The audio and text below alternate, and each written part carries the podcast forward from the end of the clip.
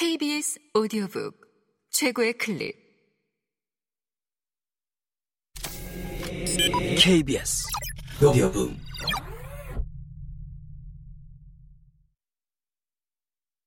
백년 식사.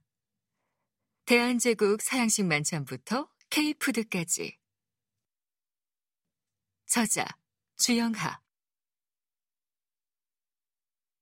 네 번째 앨리스 루스벨트가 고종과 함께 먹은 조선식 점심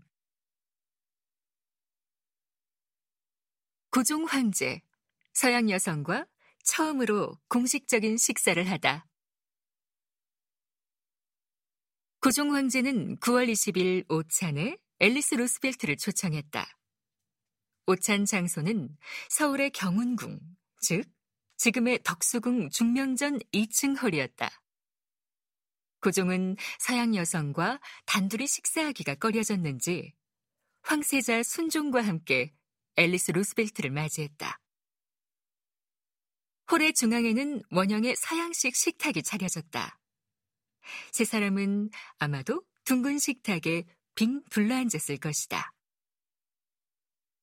그런데 대한제국의 공식 행사였던 이 오찬 이야기는 왕의 일과를 꼼꼼하게 기록해 놓은 고종실록이나 승정원 일기에서는 찾아볼 수 없다. 이날의 기록은 앨리스 루스벨트가 남긴 자서전에 나온다. 앨리스 루스벨트는 우리는 황실 문양이 장식된 조선 접시와 그릇에 담긴 조선 음식을 먹었다. 내가 사용했던 물건을 선물로 받았으며 작별 인사에서 황제와 황태자가 자신들의 사진을 주었다. 고 적었다.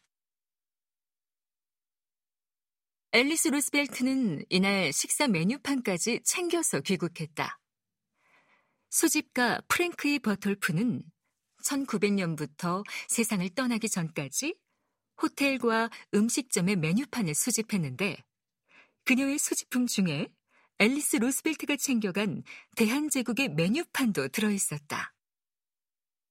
버톨프는 이 메뉴판을 비롯해 자신의 수집품을 모두 미국 뉴욕 공공도서관에 기증했다.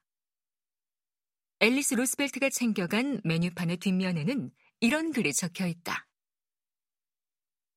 메뉴 로스벨트 양 앨리스리 9월 20일 궁정에서의 점심 황제가 참석하다.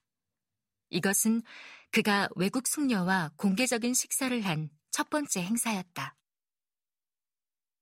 고종 황제는 서양인을 초대한 연회가 열리더라도 보통은 직접 참석하지 않고 인사만 전했다고 한다.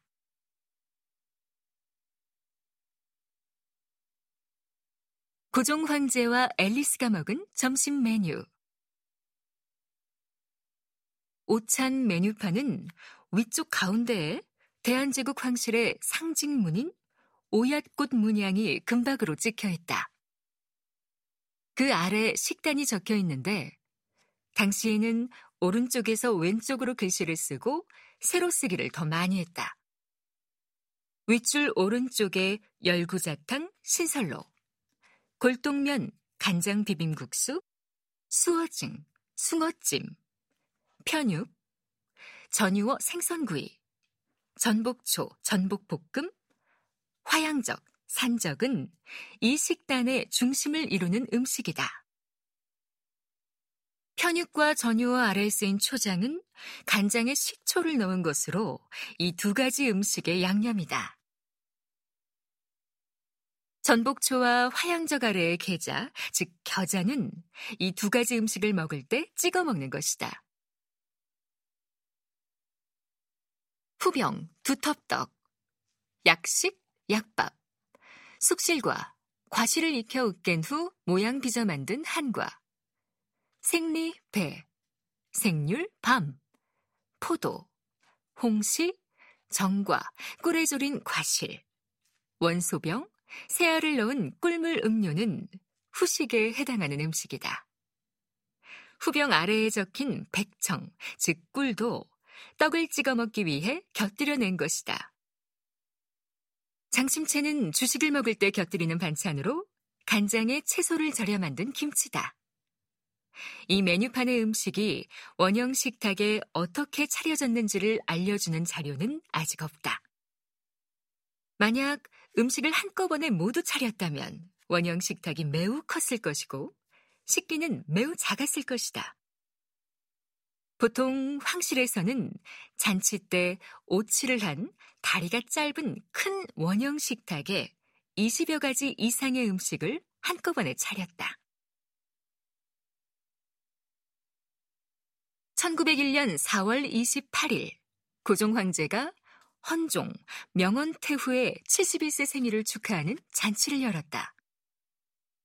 이날 잔치의 상차림을 기록한 신축 4월 28일 진찬도 감사 차나오신 발기가 있는데 이는 대한제국 황실의 전통적인 잔치 메뉴판이라 할 수 있다.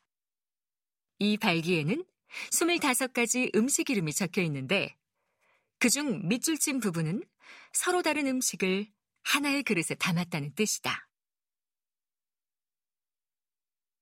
골동면의 정체 신축 4월 28일 진찬도감 사찬하오신 발기에는 주식인 탕, 온면, 냉면, 창면이 마지막 부분에 적혀 있다. 이에 비해 앨리스 로스벨트의 메뉴판에는 주식인 열구자탕과 골동면이 제일 앞에 나와 있다. 아마도 고종 황제와 앨리스 로스벨트의 점심 식사는 시간별로 음식을 제공했을 가능성이 크다. 즉, 주식인 열구자탕과 골동면을 먼저 제공하고 다음에 생선과 고기 요리, 이어서 떡과 약식, 숙실과 그리고 마지막에 과일과 정과 원소병을 제공한 것이 아닐까? 앞에서 미국 공사관의 해군 무관 포크가 전주 가명에서 조선식 파스타 베르미첼리라고 불렀던 골동면도 고종과 앨리스 로스벨트의 오찬 식탁에 차려졌다. 신축 4월 28일 진찬도감 사찬하우신 발기에 나오는 냉면의 재료는 메밀국수 30사리, 소등심 4분의 1, 달걀 5개, 후춧가루 한 움큼, 간장 2숟가락, 참기름 2숟가락, 파 3뿌리 등이다. 만약 고종과 앨리스 로스벨트가 먹었던 골동면의 재료도 이와 같았다면 다음과 같은 요리법을 상상할 수 있다.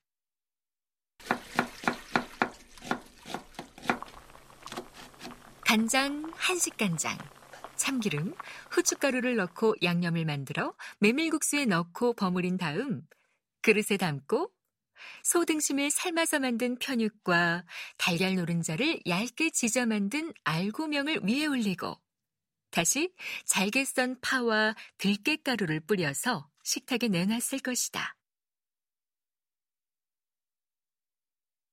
17, 18세기에 중국에서 국수를 빼는 국수틀이 한반도로 전해진 이후 메밀국수로 만든 음식의 종류가 늘어났다.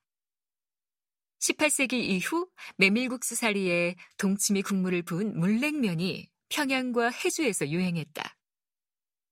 순조 때가 되면 서울의 궁궐 근처에 메밀국수를 만들어 판매하는 국수집이 여러 군데 생겼다. 한여름에 일부 지역에서만 수확하는 밀과 달리 메밀은 여름의 파종에 2, 3개월만 지나면 수확할 수 있을 정도로 생육 기간이 짧고 토양을 가리지 않고 잘 자란다. 이처럼 메밀이 밀보다 공급이 원활한 까닭에 18세기 후반이 되면 국수 틀에 메밀가루 반죽 덩어리를 넣고 내린 메밀국수를 많이 먹었다. 겨울에 동치미나 배추김치가 있으면 그 국물에 메밀국수에 사리를 말았고 다른 계절에는 간장 참기름과 후춧가루 혹은 고춧가루 등으로 양념해 비빔냉면을 만들었다.